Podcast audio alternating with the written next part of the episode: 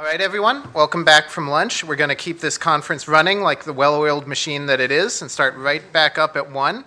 My name is Thomas Berry. I'm a research fellow here in Cato's Levy Center for Constitutional Studies, and this was my first year as managing editor of the re review, where I had a front row seat to just how insanely hard Trevor has to work to make this happen, and how insanely cooperative and timely and patient our authors have to be to make this happen. So my thanks to Trevor, to all of our authors, and everyone Trevor named and thanked in the first panel. Uh, every year at Constitution Day, there's one panel that seemingly doesn't have as coherent a theme as the others. Sometimes we even call it the potpourri category, as if we're on Jeopardy. Although even with our four panels today, we still won't have nearly as many hosts as Jeopardy has had this year. And you might think that this is the potpourri panel, with the odd combination of a tech case, a criminal law case, and a takings case. But I would beg to differ. In fact, not only are these three all cases all connected by being about property rights, broadly defined, they're also all three about the scope of reasonable incursions on others' property. How many lines of someone else's programming code can be copied without paying them? And does it matter what that code does? Under what circumstances can the police or other government actors enter your property without permission because they suspect a medical or other non-criminal emergency? And can a government regulation allow lengthy, uncompensated entrances onto your property by people you'd otherwise prefer to keep out for some supposedly public benefit? In other words, all three cases that are going to be discussed on this panel ask when others can permissibly cross our property lines without permission, in both the literal sense of a line, such as a home's entryway or a private field's boundary, and in the digital sense of a line of code. Here to discuss these three cases, we have three distinguished scholars, one of them from the home team here at Cato. I'll introduce them one at a time before each of them speaks. As always, we abbreviate the intros here so we have more time to hear from the panelists themselves, and because you can read their full bios in the review, which you all have. And I'd like to remind our online audience to submit questions on our event webpage at Cato's website or on Twitter using the hashtag CatoScotus, Cato S C O T U S. First is Adam Mossoff. He is a professor at the Antonin Scalia Law School, George Mason University. Adam also serves on the board of directors of the Center for Intellectual Property Understanding and is a senior fellow and chair for intellectual property at the Hudson Institute. He previously served as a Heritage Foundation fellow. Adam will be speaking about Google versus Oracle. Adam?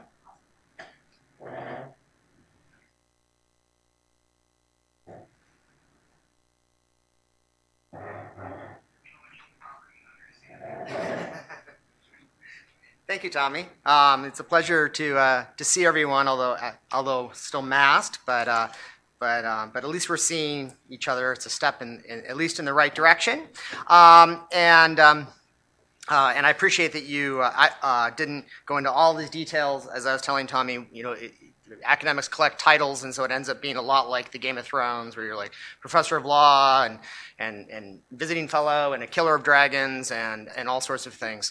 Um, and um, and I also am not using PowerPoint. Um, As a as a committed classical liberal, um, I am a I am a long-standing believer in Lord Acton's lesser-known dictum that if power corrupts, PowerPoint corrupts absolutely.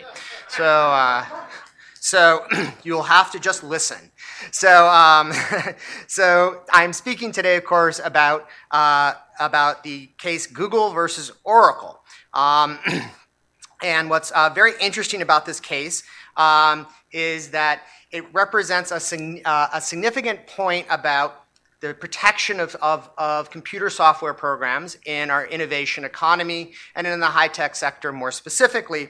But it also represents something a little more interesting that I discovered in, when the case came down, which is that the past fifty years has represented the personal computer and software revolution in our society, starting in the nineteen seventies. It was in the seventies that the Apple, the Apple uh, two comes, first comes out, and when you have the development of personal computing uh, capabilities and operating systems that run on general purpose computers. And in nineteen seventy, then professor of law at Harvard Law School, Stephen Breyer, writes in a very famous article called The Uneasy Case for Copyright, where he largely concedes that he doesn't think there is one, but there might be in some minor small cases, that, quote, computer programs should not receive copyright protection at the present time, end quote.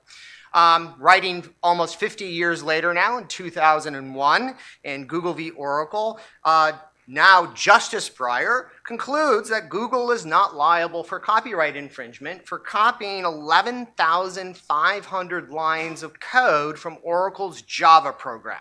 Now this was a blockbuster case, um, and not just because of this nice little bookend of the past fifty years by Justice Breyer. Um, It was, it represented a clash of titans in the high-tech sector, Google versus Oracle.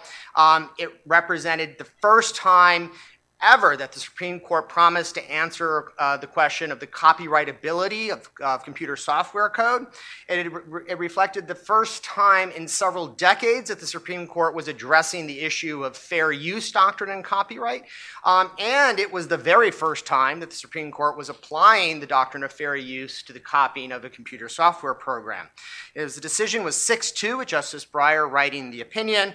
Um, Justice Thomas and Alito, Justice Thomas dissented, who was joined by Justice Alito, and the reason why it's six two is because Justice Barrett didn't participate in the, in the opinion because she had not been yet confirmed by the Senate at the time the oral argument was held in November. Now this opinion is really radical, and I can't go into all aspects of it, so I'm just going to touch on some of the basic details of it in my opening remarks, and hopefully we can get into some of the, some of the issues, um, both in the tech space and in the copyright and innovation policy space, um, in, in the question and answer period. But the opinion is really radical and novel in both its substance and form, um, and just in its decision, because this is the very first time that the U S Supreme Court has held that an explicit copying by a commercial actor for a commercial purpose to create what ends up being a competing product in the marketplace is not copyright infringement because it is in fact counts as fair use. That, that is a radical decision. Um, and, uh, and Justice Thomas in his dissent repeatedly points out this point and how radical it is. Now, to fully understand that, I need, of course, I think I want to give you the background of the case, a little bit of the tech background. It's really easy for people like me who are tech geeks, but, um, but I, I recognize that not everyone lives in the world of code um, and, and understands A P Is and th throws on acronyms like this. Um, I guess that's how people often feel when non-lawyers are talking to lawyers. Um, so, um, so first I'll give the background, both the tech Uh, uh, background, the commercial background between Oracle um, and what uh, between Google and what was then uh, Sun Microsystems before it got purchased by Oracle, and then I'll talk about the case um, and discuss some of the implications of it before I sit down. All right. So the background. So this case involved, um, as I mentioned, Google's copying of eleven thousand five hundred lines of code from a program known as Java. Now, most of you probably know Java. Um, you've, you've seen the little coffee cup icon some, at some point or other in your computer screen or, or, or in some other uh, mobile device. Java is a program that effectively enables the, your, the various programs that you have on your smartphones and in your la laptop computers and on your desktop computers to communicate with other programs. So it's not a program that you directly use as what we in tech geeks uh, speak call an end user. You are just end users. You're not people. You're end users. You don't experience the, the, the, the Java program. You, uh, you use Word. You use your email client. You use Excel. You use your browser.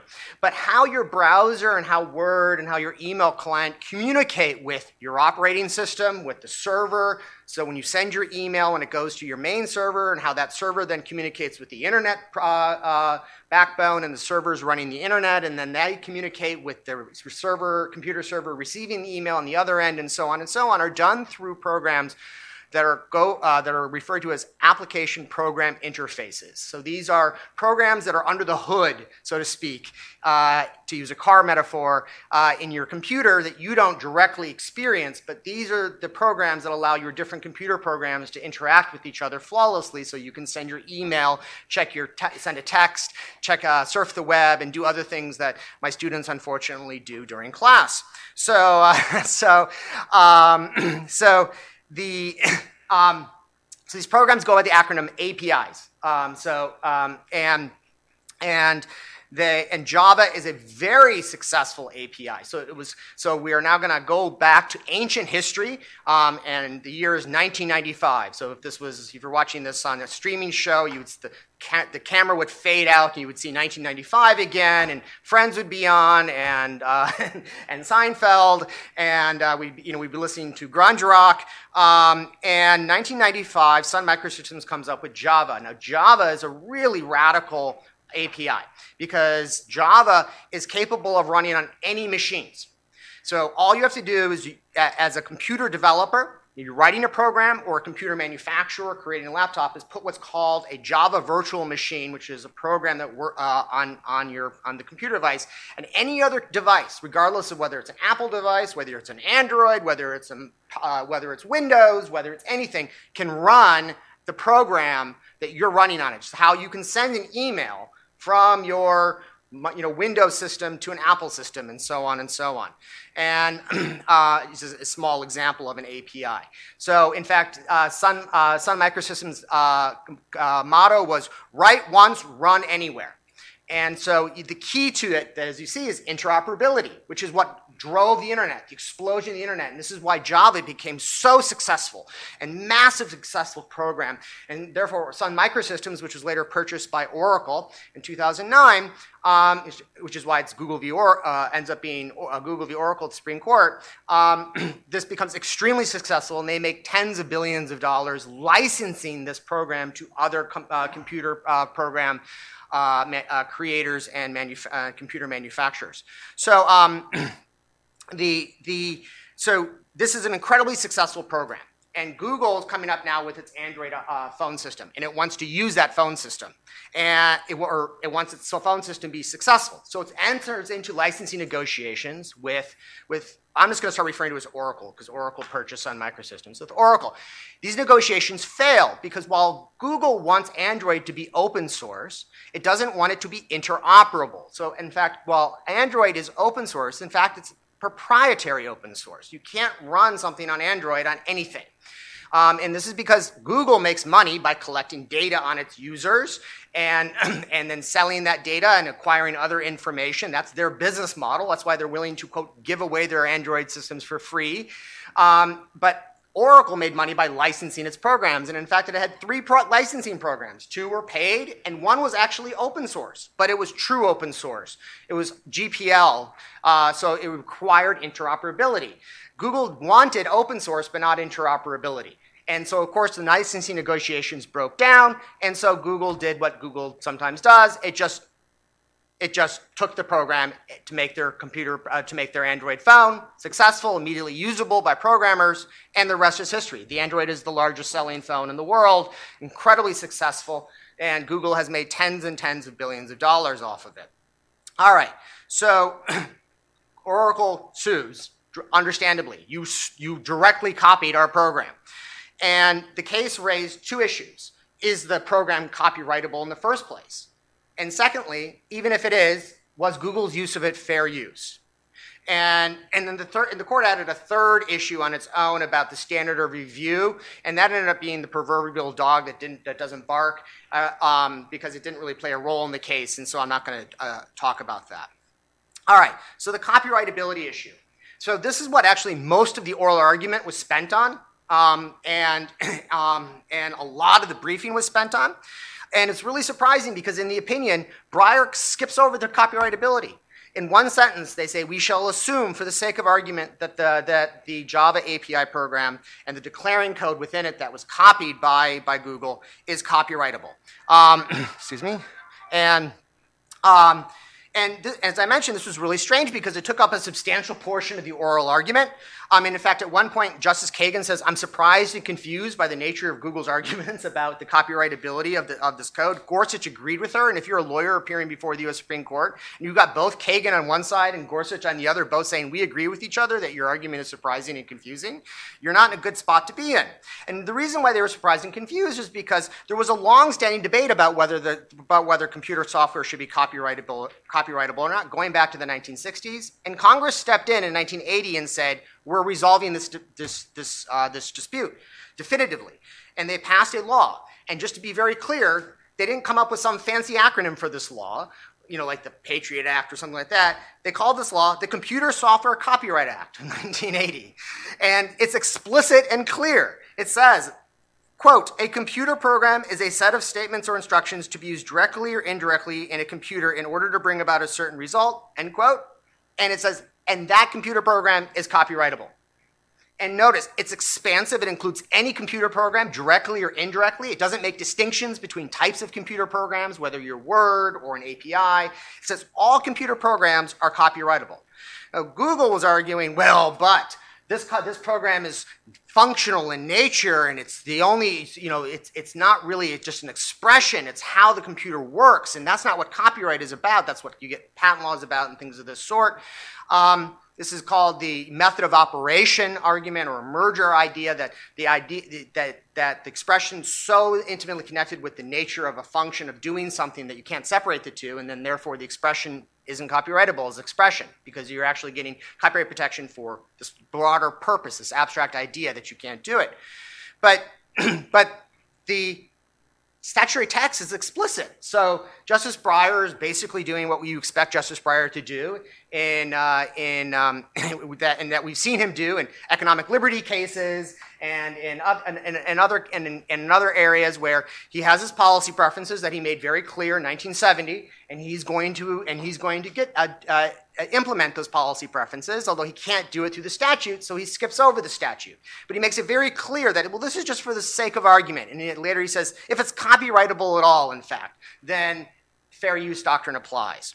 Um, and Justice Thomas, rightly in his dissent, calls him out on this and says, hey, if you had actually addressed the, the copyrightability issue front and center, you would have realized that this can't be fair use. Um, now, How do we, what happened with the fair use analysis? Um, so the fair use analysis, Justice Breyer emphasizes emphatically that, well, this is, this is an equitable doctrine, and so we can, we can address it in a very open uh, and different way. For those who don't know fair use, fair use is uh, the, a doctrine that goes back to eighteen forty-one in case Folsom v. Marsh, and, uh, Justice Story, where Justice Story said, yes, copyright is private property that's protected against piracy. He actually used that term. But sometimes there are exceptions um, when you don't have an interference with the market of the copyrighted work. This was eventually codified in nineteen seventy-six by Congress in Section one oh seven with four factors Um, that are applied by courts. They're, they look at the purpose and character of the use, including whether it's commercial. They look at the nature of the copyrighted work. They look at the amount and substantiality of, of its use and the effect on the market or the value of the work. So you can see that largely the, the focus here is on whether you're interfering with the market use or market value of the work. In fact, this explains why the key concept in fair use doctrine is this idea of, is the use transformative? In that sense, is, are they taking it out of the relevant market context and the relevant commercial uses by the copyright owner and using it in some other way? A classic example is you use a movie or a story like Friends or Seinfeld for comedic purposes or parody yourself. Um, so you're as as a, as a, as another type of parody, you're not actually interfering with the direct use of that of that of that product. So. So Breyer says, well, I'm going to exploit the equitable nature of, of this doctrine um, and start with factor two, which courts almost never do. Factor two is the nature of the, of the, of the copyrighted work. And he says, well, this is code. This is functional. This is a user interface. And therefore, it gets thin copyright protection. Well, if you're sensing a sense of deja vu about this is functional, this is a user interface, if that was Google's argument against under the copyrightability issue, you're not mistaken. That is. So you can see that he's smuggling into fair use these issues that had to have been addressed under the copyrightability assessment that were clearly precluded by the statutory text of the Copyright Act. Um, and, and, and then he downplays. He says, well, coding is, is, is straightforward. It's just mechanical. He compares it to Uh, cooking recipes, the QWERTY keyboard, a gas pedal. These are all of his metaphors in the opinion.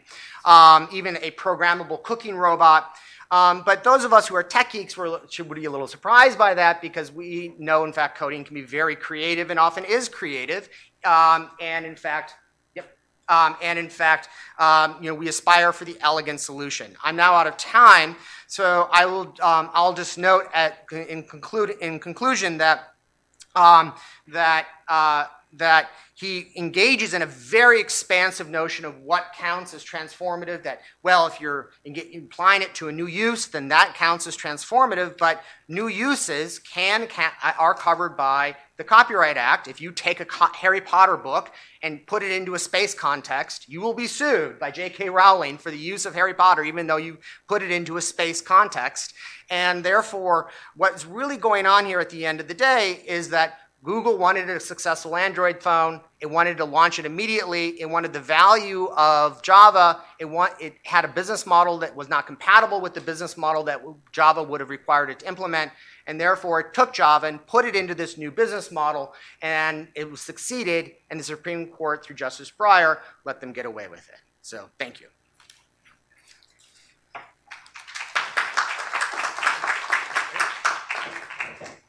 All right, great. Thank you, Adam.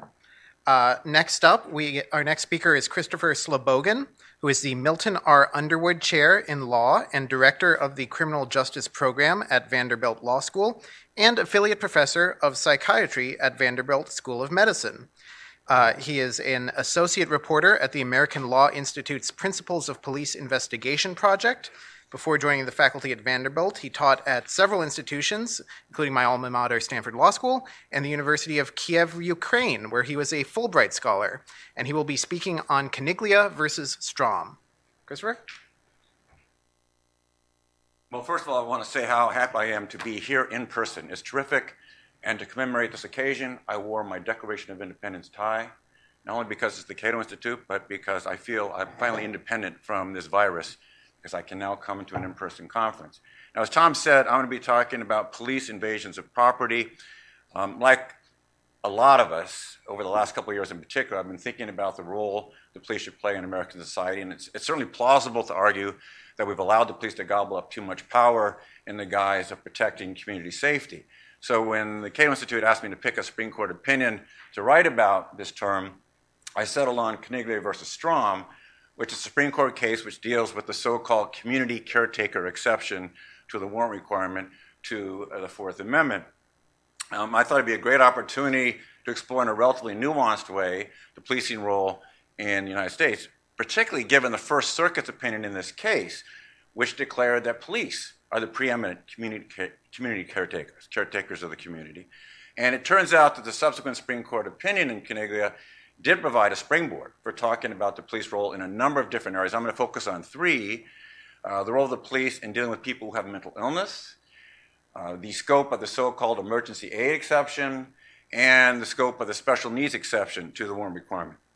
So I'm going to start with talking about police and people with mental illness.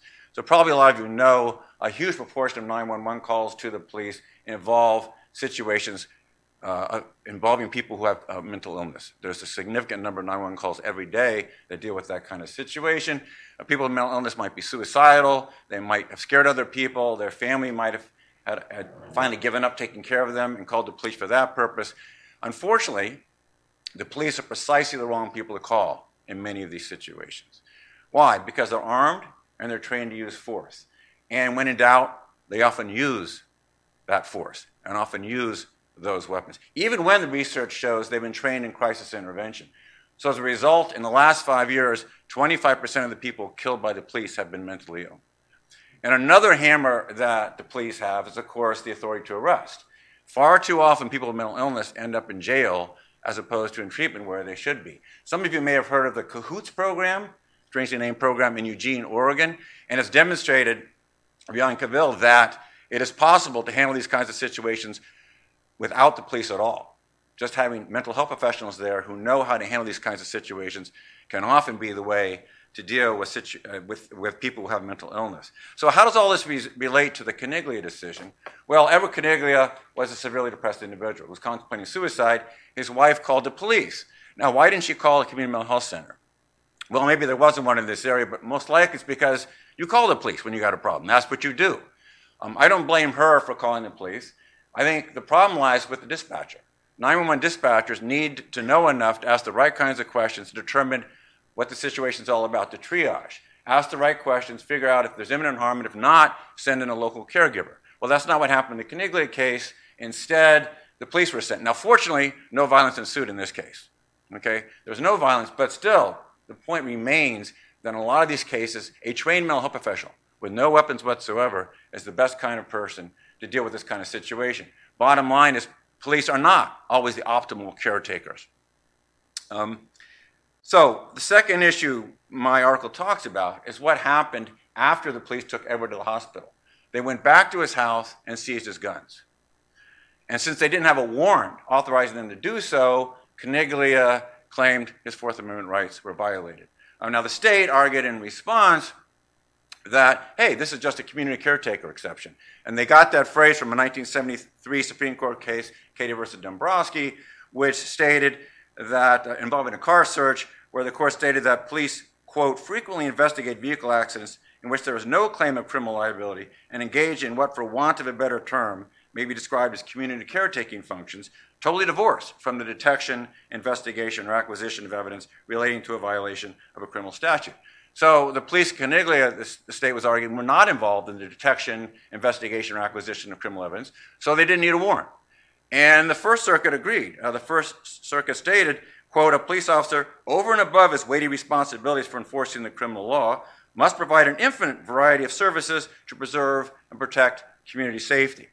And here's the interesting part. The Supreme Court reversed the First Circuit unanimously, which, of course, is a relatively rare event these days. And in a four-page opinion, which also is relatively rare at the Supreme Court level, um, and in siding with Caniglia, the court said that a warrantless entry is not permitted unless there's true agency, unless imminent harm is impending.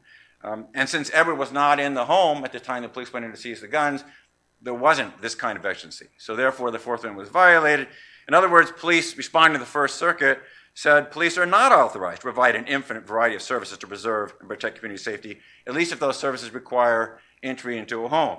And Justice Alito, in a concurring opinion, stated flatly there is no freestanding community caretaker exception to the warrant requirement. And I think most of the justices agree with this. However, there were, were a couple of other concurring opinions, uh, one by Chief Justice Roberts, which perhaps wanted to inject a little caveat to this notion that Justice Alito broached in his concurring opinion. And he, he made his concern apparent with the question uh, during oral argument addressed to Caniglia's attorney, where he said, well, what if this happens? Could, could the police do a warrantless entry if they got a call, if they were responding to a call from neighbors of an elderly woman who they had invited to dinner two hours earlier, who had not shown up, who did not respond to calls, and had not been seen leaving her house? What did Caniglia's attorney say? No, they could not make a warrantless entry for at least twenty-four hours. And if they were going to make an entry after that time, they needed a missing person warrant in order to go into the house. Well, you could tell that a lot of the justices weren't very happy with that, ranging from Roberts to our friend Justice Breyer, um, who also joined Roberts' concurring opinion. So I think there certainly are definitions of the what, what courts call the emergency aid exception, which is what Just, Chief Justice Roberts' hypothetical deals with, um, that avoid going down the rabbit hole that Caniglia's attorney did. So in my article, I talk about a possible formulation which would require probable cause to believe serious physical injury either has occurred or is likely to occur, and immediate assistance from the police is thereby needed. Now, there are a lot of restrictions in that formulation, but I think actually, despite all those restrictions, it would still produce the result that I think Chief Justice Roberts wanted in his hypothetical. If the police were the only available option, and that's an important part of my formulation, the police have to be the only good available option. If they are, they show up, they check the neighbor's story, uh, it checks out, they knock on the door, and no one responds, then they'd be able to go in under this formulation. But at the same time, um, it does require true exigency. It requires an emergency. Um, and thus it avoids what criminal law scholars and criminal procedure scholars often call pretextual police actions.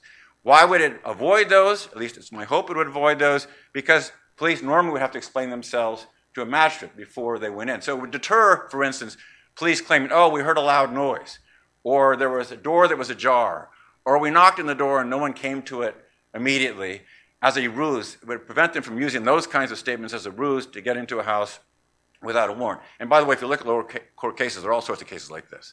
Some of them involving people who turned out to be criminals, some of them being nineteen eighty-three suits asking for damages from the police because they barged into a home pretextually. Um, and the formulation that I just advanced is meant to try to avoid that. Uh, but of course, there's another solution to all of this as well, uh, going back to what I said earlier, and that is to avoid police involvement entirely. I mean, think about Chief Justice Roberts' hypothetical again. Why send in a cop at all? Why shouldn't it be a social worker who responds to this situation? There's no need for armed force in this kind of situation with all the potential chaos that might create. And so that segues to my third and final point, um, which deals with how courts might approach the many searches and seizures which the courts have dubbed special needs situations, which often occur outside the home as opposed to inside the home.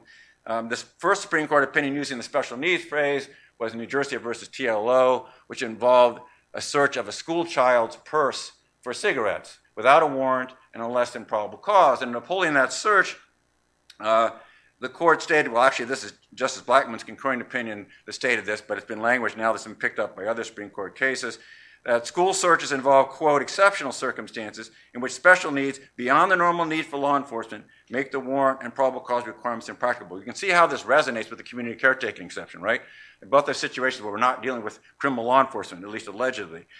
This special needs kind of language, the, the court later applied to an entirely different set of cases involving searches and seizures of groups in the complete absence of suspicion. Here I'm talking about, for instance, uh, home safety inspections, or illegal immigrant checkpoints, or license checkpoints, or drug programs. Programmatic kinds of searches and seizures.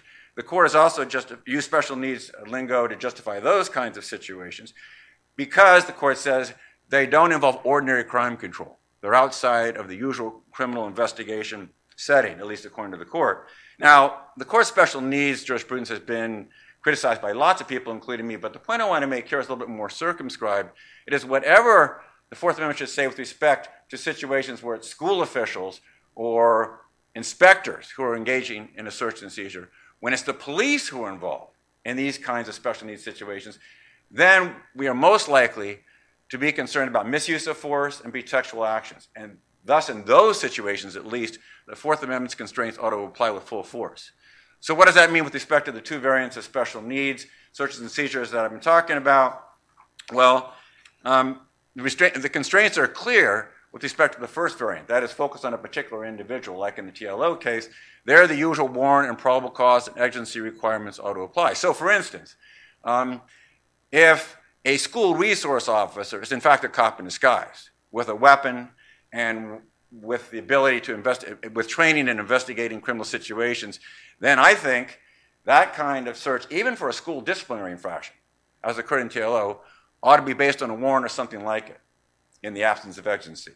Um, and the second special needs variant, which involves, remember, searches and seizures of groups, like inspections uh, and checkpoints and so on, an individualized suspicion requirement doesn't work because we're dealing with a suspicionless search and seizure of groups, but there still can be significant regulation of these kinds of situations, especially when the police are involved. I think there has to be, and I think the most effective way of reducing or preventing arbitrary police action is in these kinds of cases is require statutory authorization of the program, um, even-handed implementation across the entire targeted group, and a ban on pretextual actions. So for instance, uh, police should not be able to set up license checkpoints anytime they want to and in any neighborhood they want to with drug-sniffing dogs waiting in the wings. Instead, there has to be statutory authorization providing neutral criteria for when and where checkpoints are, may be set up, and seizures have to be based on a predetermined basis. Every individual, every fifth individual, something like that. And drug dogs could not be involved at all unless the statute specifically authorized it. So, in other words, what I'm saying is application of Caniglia versus Strom's rejection of a freestanding caretaker exception to special needs situations would curb police overuse of their administrative authority, uh, especially its use of that authority as a pretext to engage in legislatively unauthorized agendas. Uh, but that's only if the police are needed at all. And this goes back to my original point. The more important question is whether police should be involved in school searches, inspections, checkpoints, and so on in the first place. Because I think, um, and again, this is, this is expanding Caniglia a little bit, but what I think one could certainly argue after Caniglia is that a sustain for the caretaker exception now makes this kind of question, should the police be involved at all, question, uh, constitutionally pertinent from now on. And most generally, repeating my overall theme, Caniglia's rejection of a freestanding caretaker exception provides doctrinal support for the fledgling movement to depolice those government services that, whatever might be their tradition, do not require armed individuals trained to fight crime. Thank you.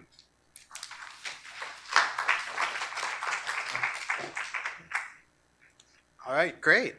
Uh, thank you. And finally, we have my own boss, Ilya Shapiro. So pressure's on to get this intro right. Ilya is a vice president and director of the Robert A. Levy Center for Constitutional Studies at the Cato Institute and publisher of the Cato Supreme Court Review. Ilya is also the chairman of the Board of Advisors of the Mississippi Justice Institute and a member of the Virginia Advisory Committee to the U S Commission on Civil Rights. And Ilya will be speaking on Cedar Point Nursery versus Hasid. Ilya?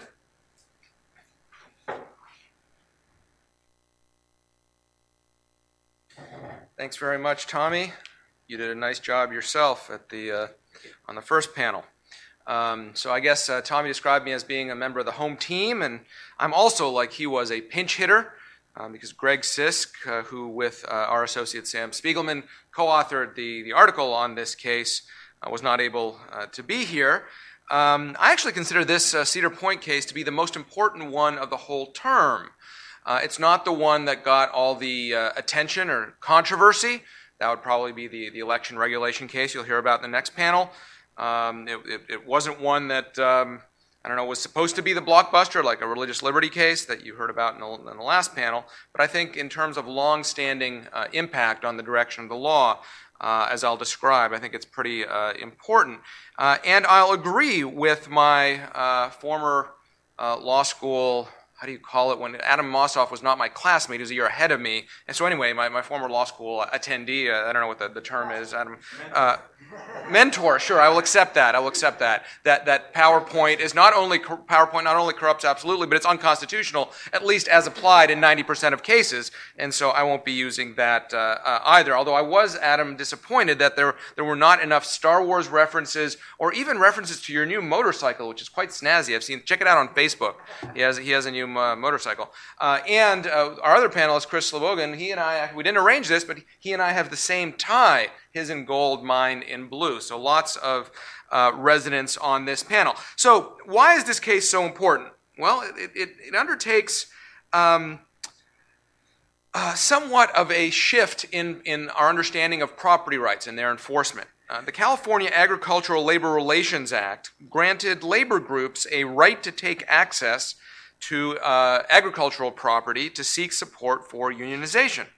Under this regulation, agricultural employers had to allow union access onto their property for up to three hours a day, one hundred twenty days a year, a third of the year. Three hours a day, a third of the year.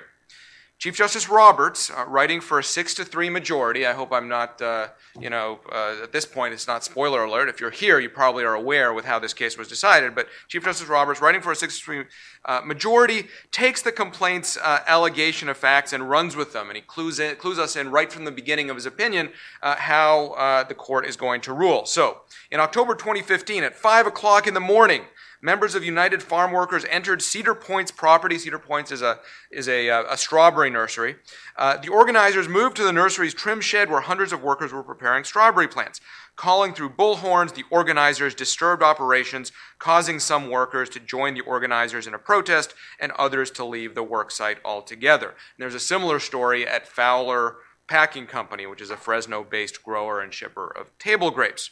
So Cedar Point uh, sought declaratory and injunctive relief uh, against the California Agricultural Labor Relations Board uh, to stop them from enforcing the, the regulation. The district court ruled against them, as did the Ninth Circuit, reasoning that there were only three kinds of regulatory takings.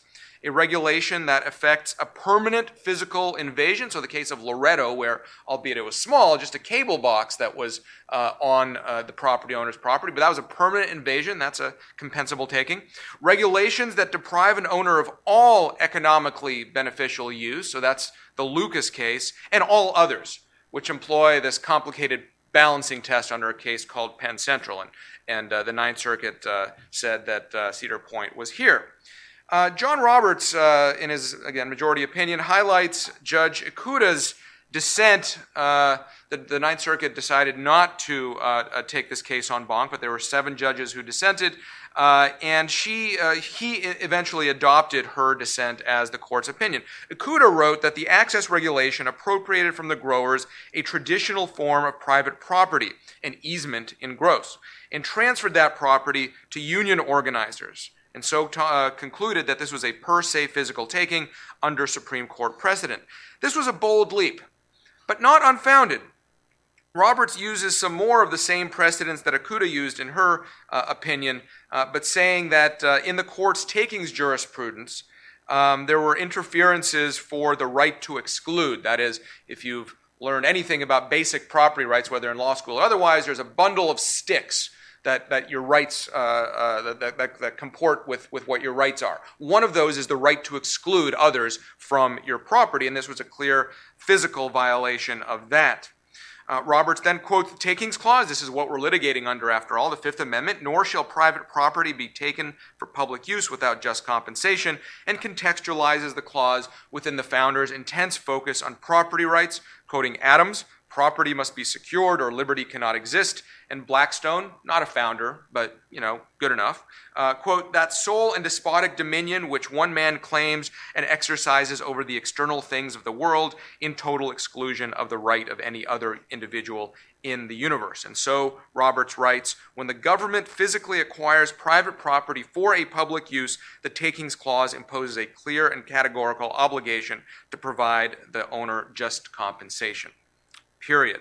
And then he has a laundry list of cases uh, to show why this access regulation uh, constitutes a physical taking. So the court has found that formal physical condemnations count as, as per se takings, or when the government takes possession but not title, or the occupation of property without taking possession or title. And so we can see where he's going. Uh, these sorts of physical appropriations constitute the clearest sort of taking. The government must pay for what it takes. And so in this case, quote, the access regulation appropriates a right to invade the grower's property and therefore constitutes a per se physical taking. So we're not even arguing over how to balance the factors in the Penn Central regulatory taking test, which typically results in no compensation. We're just saying, clear rule. The, you know, the state is giving access to a third party in perpetuity for a certain, doesn't matter that it's not, you know, twenty-four hours a day, seven days a week, this is enough. There, in fact, there are cases where the court has found compensable takings when there is a temporary physical invasion of property or a permanent non-physical invasion. So this is of that ilk. Things like air flight invasions, the right to fire artillery over land, um, uh, trespass by boats over waters are takings equivalent uh, trespasses. And again, this is a straightforward uh, reading of the right to exclude. Um, Now, while the court has in the past attempted to distinguish uh, these sorts of takings from Loretto uh, uh, by calling that invasion, remember, the installation of a cable box, by saying that that permanence is the key thing here, Roberts reasons that this distinction has no bearing um, on whether a regulation that works a true physical interference is or is not a taking. In other words, the durational, how long, or the spatial uh, magnitude of an interference is a compensation question. It's not a question of whether there is a taking. So, for example, to begin with, we have held that a physical appropriation is a taking whether it's permanent or temporary. Next, we've recognized that physical invasions constitute takings even if they're intermittent as opposed to continuous. And what matters is not that the easement notionally ran around the clock, but that the government had taken a right to physically invade the land. And so he concludes this uh, passage, the upshot of this line of precedent is that government-authorized invasions of property, whether by plane, boat, cable, or beachcomber, are physical takings requiring just compensation. Or in other words, because the government appropriated a right to invade, compensation uh, is due. So uh, I think Roberts gets all of that right, uh, whether on purpose or not. Uh, he does go to some length to distinguish this new per se rule from Loretto, maybe even subsuming Loretto, again, the, the, the permanent small cable box, uh, within its scope by casting aside the requirement that a physical invasion be permanent.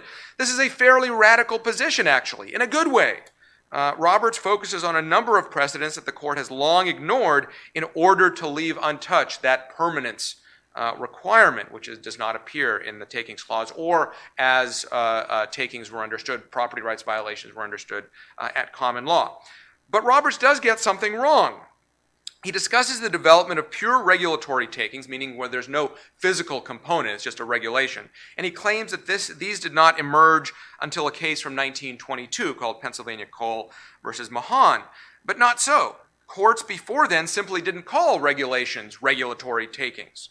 uh, but we're still more than willing to invalidate them for failure to prevent or stop a public, a public harm resulting from a private use, either under the takings clause or the due process clause. And so cases like uh, foundational cases like Mugler versus Kansas in uh, the eighteen eighties, or Pompelli versus Green Bay Company from the eighteen seventies, uh, which ma marked the court's gradual recognition of what we now call regulatory takings, uh, compensable ones uh, uh, at that. Um, But anyway, that's for a future case, because this was a physical appropriation. This wasn't a, a pure regulation. That's when the debate wasn't whether a purely regulatory, a pure regulation was compensable uh, or not. Uh, moreover, uh, Roberts uh, responds or preempts or rebuts uh, or prebuts uh, uh, concerns that this opens up uh, any regulation that affects property whatsoever, including, you know, health inspectors, building code, the police chasing a criminal, that that opens the government up to takings claims. Instead, he, he rejects, um, uh, you know, he says only regulations that, that prevent the owner's right to exclude in a way that is not recognized at common law. So, for example, we cannot agree that the right to exclude is an empty formality subject to modification at the government's uh, pleasure. On the contrary, it's a fundamental element of the property right. But our holding does nothing to efface the distinction between trespass and takings, so isolated physical invasions not undertaken pursuant to a granted right of access are properly pursued as individual tort claims rather than a violation of uh, Fifth Amendment property right. Or many government-authorized physical invasions will not amount to takings because they're consistent with long-standing background restrictions. This is where exercises of the police power, literally with the police chasing uh, a criminal, Uh, or, or also uh, uh, uh, health inspections, uh, when you build a new uh, building, getting the, the, the building code inspector on there to, to look at it. That just one time, it's, you know, not a repeated thing for many hours a, a, a day, for, you know, forever, for, for, for much of the year. And finally, the government may require property owners to cede a right of access as a condition of receiving certain benefits, like a license of, of, of some kind. This is a fancy way of saying that uh, plenty of public invasions, if not stopping or preventing a public harm, instead pass muster under Nolan and Dolan. In other words, uh, th these are cases about what kind of exactions government can demand to get a, a, a permit to, to use your property in a, in a certain way. Um, uh, in other words, there's a, a long-standing background principle of common law that you don't even have a right to use your property in a way that may cause harm to others, uh, a nuisance, or uh, what economists might call a negative externality. You know, I'm just like playing with dynamite on my property. Well, you know, that might cause some harm, or, or spewing, you know, dumping noxious chemicals into the river, or, or, or other things like that. That can be properly regulated without being a violation of the, the right to exclude, or a per se taking, or, or anything else. So Roberts uh, concludes, unlike a mere trespass, the regulation here grants a formal entitlement to physically invade the grower's land. Unlike a law enforcement search, no traditional background principle of property law requires the growers to admit union organizers onto their premises. And unlike standard health and safety inspections, the access regulation is not germane to any benefit provided to agricultural employers or any risk posed to the public. In other words, although this labor regulation may be good public policy, may uh, you know, uh, be for the public use, it's not a traditional limitation on property rights, and so merits just compensation. And this could affect uh, all sorts of modern or postmodern progressive regulatory schemes, but not traditional regulatory schemes. Now, what could Roberts have done better? Because I agree with uh, uh, his opinion as far as it went. It was great to do a per se taking. In fact, I argued a case in a circuit court for the first time ever this past June. It was a property rights case, and I was there as amicus to provide the uh, purest extreme position arguing the per se taking, even though the party we were supporting had won on, actually on a regulatory taking or unconstitutional exaction uh, below. But lo and behold, once Cedar Point came out, Uh, that buttressed my radical position in that case, and so I called up counsel and said, you know, make sure you're getting the, the twenty-eight J letter, which is what lawyers file to update the court after they've argued of, of latest developments, and he was on the ball with that. So I fully agree with the development here as far as it goes, but he, Roberts could still have, have done even better, uh, because what are lower courts to do with an inexhaustive laundry list of so-called traditional common law privileges to access private property? Listing them just assures the skeptical that the basic functions of government will persist, uh, even as the right to exclude is afforded greater protection. Well, that, that's good. But a better approach would be to determine what it is about these background limitations on the right to exclude and other elements of ownership in that bundle of sticks that enable some public trans trespasses without compensation.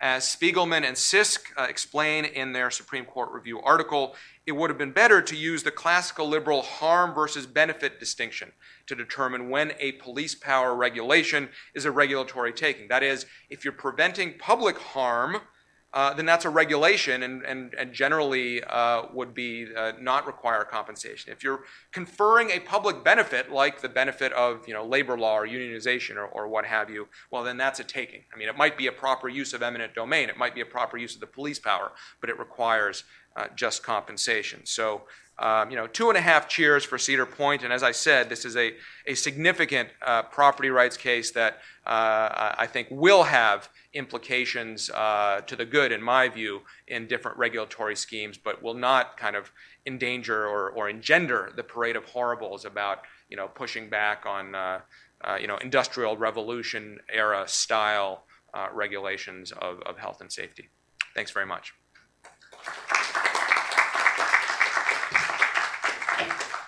All right. Thank you, Ilya. Um, I want to remind everyone watching online that they can submit questions uh, via directly via the event webpage at Cato's website or on Twitter using the hashtag CatoScotus, C A T O S C O T U S. Um, uh, I, I think we should get right into questions if there are any in the room. Uh, front row, or second front row. Thank you. Uh, can you uh, wait for wait for the mic? And then could everyone in the room uh, give their name and affiliation? Hi, my name is Lisa Sornan. Um, my organization, the State and Local Legal Center, filed an amicus brief in Caniglia.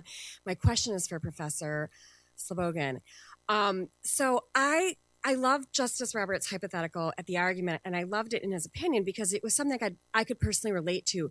Um, as a child, we lived next to an elderly woman we were very close with, who would disappear for days at a time. And I can still feel the panic that I would feel when she wasn't around. It never occurred to me, why did my parents not feel the panic or, or express it? I learned as an adult she was an alcoholic and she would binge drink for a few days. And th- so they knew she was okay. Anyway, but I think the point is it's something we can all relate to. I think the nub, though, of his scenario is that um, it looks like probably there's an emergency there, but no one knows. And, and that's the problem. And so um, Kavanaugh says, okay, so my test is going to be, is there a reasonable basis to think there might be an emergency? If we take away your notion of like, there's someone probably better to call, because of course for the old lady, there is someone better to call. I mean, just another neighbor maybe who's willing to knock the door down. Um, but if, how do you, how did, I liked that. That, I felt that felt satisfying to me. How do you feel about that? Um, okay, it's we don't think there's an emergency. We don't know for sure that there's an immediate emergency, but we think there might be. So is reasonable basis enough? Yeah, of course, my first reaction is you sort of um, finessed on me. I would say send in a social worker or a substance abuse counselor as opposed to a cop. But assuming we're going to use the cops, um, it is true Kavanaugh, who wrote a concurring opinion in this case, did Um, suggests that the standard not be probable cause, but re rather reason to believe, which I guess he's thinking is a lower standard than probable cause, um, to get at this idea of, well, we can never be sure. And, hey, it's better to err on the side of intervention just to avoid death or, or serious bodily injury. Well, of course, the mental health system's been dealing with this for ages. And the Supreme Court, as a constitutional matter, requires clear and convincing evidence that serious bodily injury will occur in the in near future, or you may not commit or intervene against a person involuntarily. So at least in that area of the law, uh, now it does have to do with civil commitment as opposed to going inside a house, but nonetheless, the court has developed a fairly stringent test. The way I finesse it, I have to admit it is a bit of finesse. I keep the probable cause standard, but you may have noticed, uh, though I said it very quickly so you may not have, probable cause to believe physical harm has occurred or is likely to occur. So what's probable cause of a likelihood? It might be Kavanaugh's reason to believe. Um, the bottom line is there has to be some concrete evidence that there's imminent harm. And actually, there's a case called Sanders, which the court took a little bit later, um, which Kavanaugh said is another case where there should have been intervention. Um, and I agree under my formulation. But I also have seen a lot of lower court cases where the police just barge in because, as I said before, there's a loud noise. Or, hey, there's a door ajar. We better check that out. or they knock to serve process and someone doesn't come to the door within two minutes, so they go right in. And people sue. They're not criminals at all. They sue over this kind of, kind of stuff because they're, they're understandably very upset. Scammers have the benefit of a baby crying. Yeah. That's the last thing that makes them be a baby crying and a six-year-old also well, yeah, in trouble. Yeah. Uh, Trevor, back there.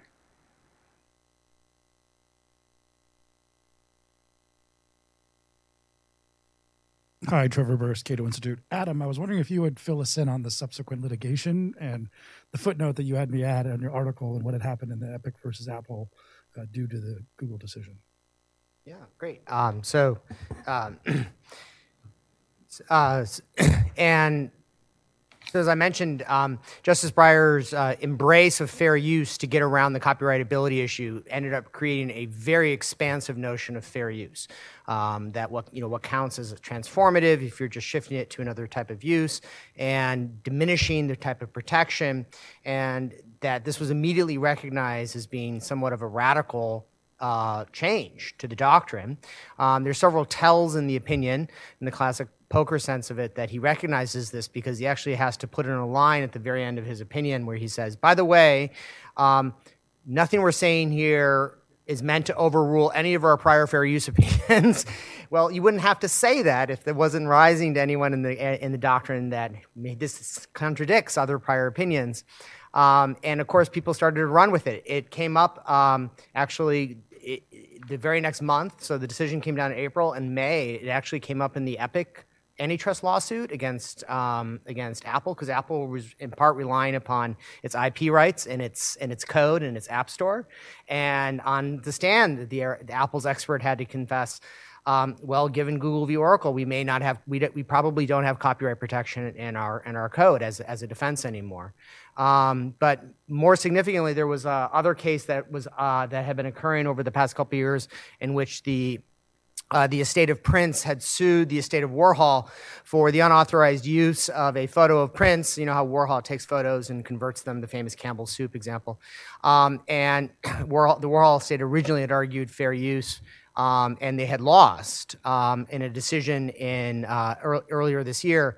And when the Google decision came down, the Warhol estate immediately filed the the.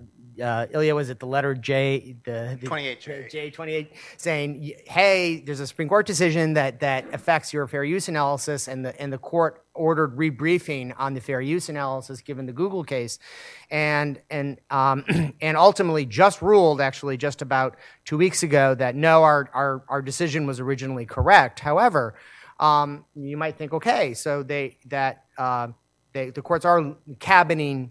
The Google decision to it to just the A P I uh, uh, A P Is in the declaring code, but sixty law professors filed an amicus brief on behalf of the Warhol state, saying Google has changed everything, um, and you know, and it's not limited just to computer code, um, and and so you're going to see organizations, policy organizations, and well, and well you know, Adam, sixty, sixty law professors plus five Supreme Court votes gets you a change in the law.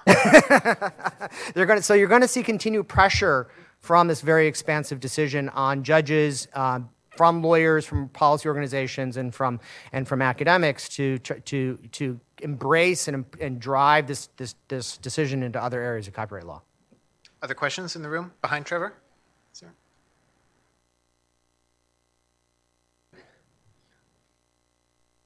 Hi, Adam. Follow-up question. Could you give your name and affiliation? Trey Mayfield, Juris Day, uh, former neighbor of Trevor's.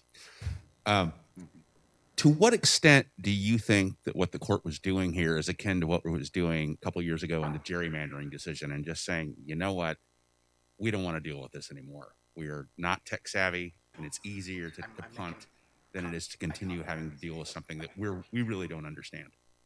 Uh, you're asking in the context of the Google decision? Well, I mean, it would have been, it, it, but that's not, it, that would be, a, would, they, the court does do that at times. Um, you know, it, you'd be fool not to acknowledge that, but they didn't do that in this case. They actually, I mean, Justice Breyer embraced a full-throated, very expansive notion of a fair use defense in the context of computer software, to the point that it's impossible now to imagine how anyone with a computer who has written um, an A P I program, um, you know, it, and even in some other context, some other type of computer code, that you could get copyright copyright protection, um, because because you hear you had a direct commercial use, creating a direct competing product in the marketplace that actually killed off Oracle's licensing revenue. Their licensing revenue, this is not mentioned by Breyer, you find this in Justice Thomas's dissent, their licensing revenue after Google uh, copied the eleven thousand five hundred lines dropped ninety-seven point five percent because every other, because all of their current licensees went and either said, well, we're just gonna stop paying you and you can't sue us because we're just gonna claim fair use, like the way Google is.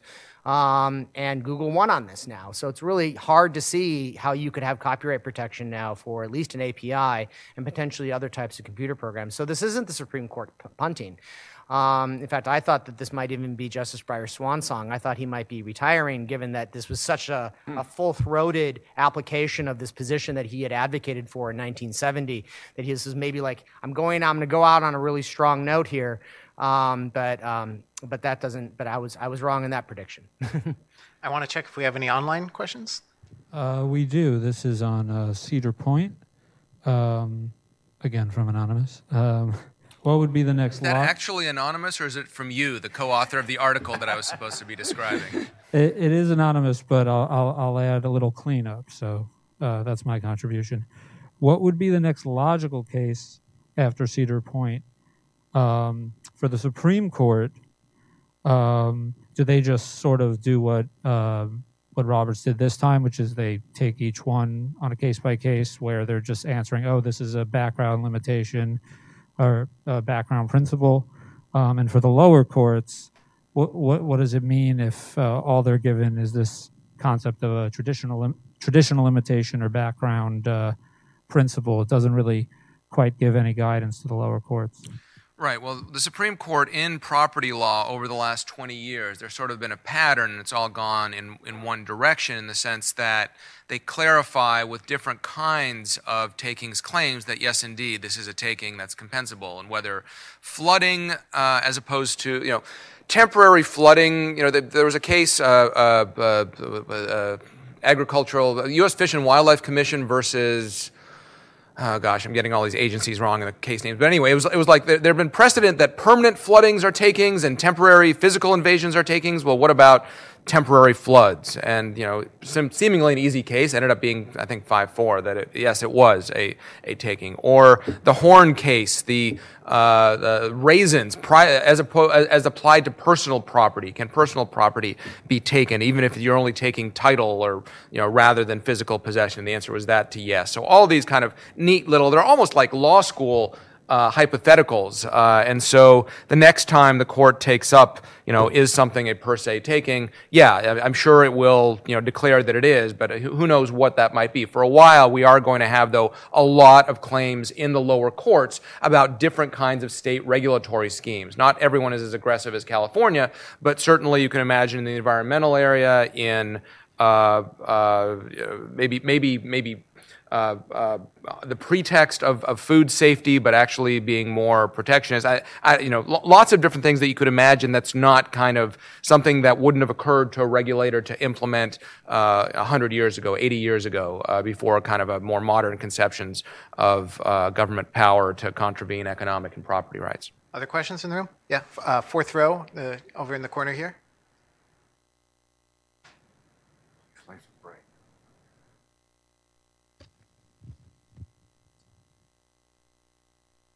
Yeah, Pat Spann, uh, retired government. I had a, a personal a property question. I was wondering, it, it dawned on me when I was sitting in a deer stand a couple of years ago and on my property in New York State. Is there some height of that trespassing by a drone is, um, you know, I was thinking a drone came over my head and bothered me while I was hunting. That's probably a time to shoot the drone. But the... Uh, Is that allowed? And what, I mean, you know, you have property rights on the ground. Does it extend up a couple hundred feet or any feet at all? Yeah, historically, it's supposed to, you know, there's a Latin phrase that says, like, from the ground all the way up to the heavens. Yeah, cool. yeah, yeah. Colum rule. I, I, go ahead, say it, say it, say it. Well, I know this because I'm a Fourth Amendment scholar. I know nothing about takings. But, yeah, there is a property right, ad colum, which uh, gives you authority over your property to a particular height. Actually, it's supposed to be ad infinitum. Of course, um, of course, Roman uh, aerospace technology wasn't very advanced, right, and so. so they, you know, with the advent of of uh, airplanes and, and such, that that was kind of uh, amended. Uh, although there's still a case from the forties called uh, United States versus Cosby that talked about uh, air flight invasions that are equivalent to land invasions. There's also in the Fourth Amendment right. area, Kylo. Uh, where if you're you know flying over using uh, infrared sensors, that's a violation. So yeah, there is some limitation on drones. What exactly the height is, that uh, I don't know. You'd have to be able to prove some sort of uh, you know beyond, nobody's going to bring a case where it's just purely nominal, I suppose. So they have to be either in a Fourth Amendment context with surveillance, or it'd have to be you know the drone crashes, or, or there's you know some damage before one of these cases is going to arise. We have another online question. I, I promise I'm not overloading the panel with Cedar Point questions. There are actually oh, sure. a lot of them. um, Is this from Spam Spiegelman? yeah. yeah. No, Groucho Marx mustache. uh, would any of the pandemic lockdown measures, such as uh, forced business closures uh, and restrictions that otherwise impaired contracts and restricted the abilities of business to operate, Would ever would any of those ever involve uh, a, a taking requiring compensation? I don't think that Cedar Point changed pandemic law, because it asked, Cedar Point was about what constitutes a per se taking and whether a particular kind of invasion did.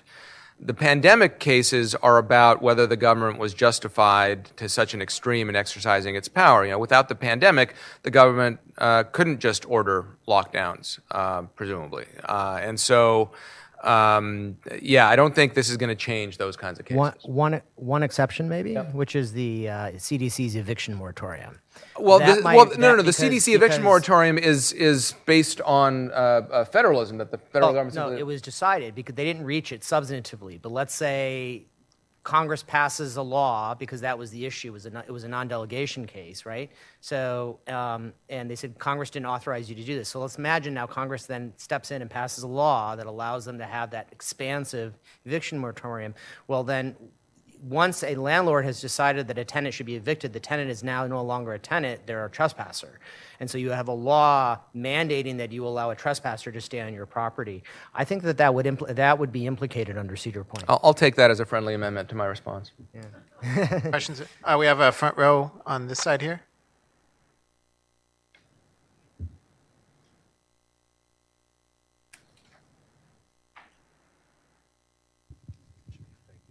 Hello?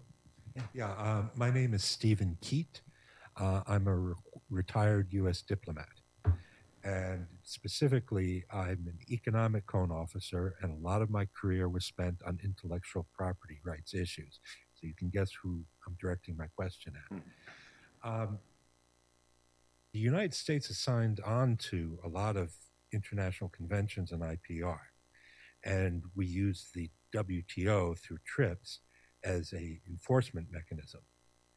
I, now, I could see a situation in the future where a U S firm could be going and taking, you know, the copyrighted I P R of someone else, computer code, and going and using it under this doctrine, and then we would be in violation of international conventions and of TRIPS.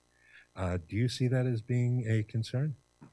Oh, that's a really that's a really interesting question. I, I initially thought you might be going to the I P waiver issue uh, before the World Trade Organization, but um, that, that's a very interesting issue. This issue actually is being litigated in other jurisdictions as well. So there's a there is actually a uh, not literally a companion case, but a, a, a, a very similar case being litigated in England by S A S Institute. S A S Institute does the same thing that Uh, Sun Microsystems Oracle did. It creates it, it creates this kind of under the hood software for businesses to use in the operation of computer programs more generally, and that's being litigated in that country as well under the same issue of whether this counts as a fair use or not, and and someone directly copying this kind of direct uh, program-to-program interface program, um, and um, and since fair use is part of every major uh, jurisdictions' copyright system, um, you know, it would be difficult to see how this might run us in um, in trouble with the with TRIPS, the the I P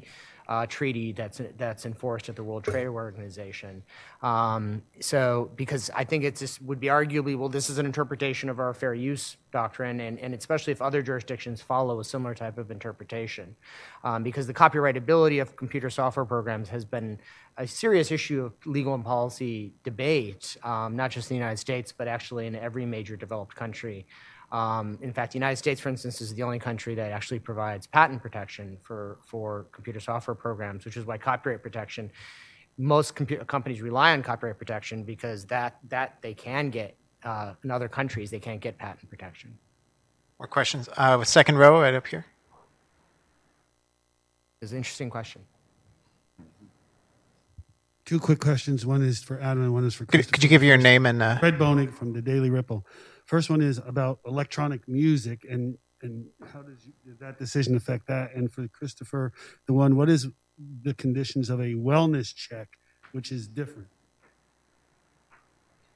Um, yeah, I, it, it, this is the problem, is that the, the opinion is so expansive, but for that one line that says this doesn't apply to any, any other areas of law. You know, it could potentially be extended because it was argued under the peer-to-peer file sharing cases. Well, this is this is transformative. We're actually sharing music in a way that hadn't been done before in a new format and a new context, and that fits perfectly the argument by Google that we took Java and put it into a new type of open source mobile mobile phone platform system that had never been done before.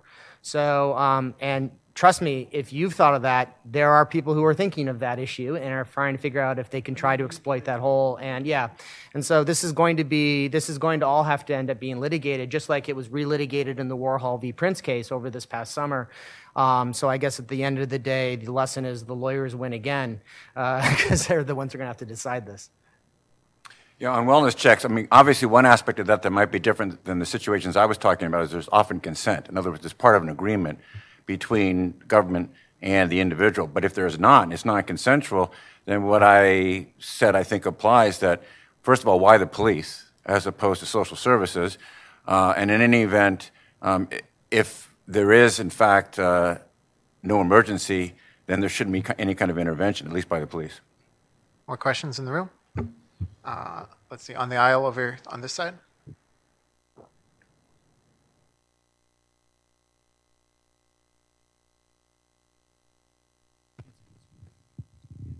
Uh, Jim Duholm, unaffiliated. This is a question for Ilya. Uh, as I understand the facts, in Cedar Point, there was a, a business interruption as well as an occupation of uh, real estate. Was that aspect of it involved in the case? Is it a separate taking? Does it go to damages? Is it tough luck? Uh, it goes to damages. I assume that's going to be now litigated on, on remand. But yes, their, their claim for injunctive relief... Um, Well, actually, they they asked for declarative and injunctive relief. Um, I'm gonna have to go back. You know, I'm gonna I'm gonna call Lifeline, Sam Spiegelman, who uh, wrote about the case. Do you remember if there was an aspect? I know it didn't, a, it didn't make it to the Supreme Court, but is there a damages claim that remains? The phone a friend or ask the audience? I, I didn't even see the uh, a damage claim yeah. at the lower level, so I don't think it was even litigated yet. Yeah. Sam, you have an online question? I do, and it's not about Cedar Point. Um, it's for Professor Slobogin, um, while social, and this is from Ponzio Oliviero of National University. Non-anonymous. Yes. uh, while social workers may be better equipped to handle a lot of mental health issues, um, what about when the offender is violent or armed or already using force? And where's that line drawn? And it, you know, in, in the in the heat of the moment, who draws that line? Right. Well, that can be difficult. I think nine one one dispatchers have to be trained how to triage. So, for instance, the CAHOOTS program that I mentioned before, they get about twenty-four thousand calls. They respond to about twenty-four thousand calls a year, just in Eugene, Oregon. That's about twenty percent of all the calls. And they only call in the police, they only called in the police about one hundred fifty times out of those twenty-four thousand. So what happens is mental health professionals or people like them are the first responders. Then if something starts happening that requires force, they call in the police. And that seems to work very well in Eugene, Oregon. Now, it might not work in a big city environment, uh, but that would be a brief response to that kind of question. Certainly, if, you, if there's going to be danger to human beings, the police need to be considered as an option. All right. I think that's unfortunately going to be all the time we have for this panel. I apologize to any questions uh, we didn't get. Uh, we're going to move directly into our next panel at two fifteen, so I've been told to tell all of you to stay in your seats, keep your seatbelts fashioned, do not, do not mo- wander around the aisles, uh, and I want to thank our three panelists.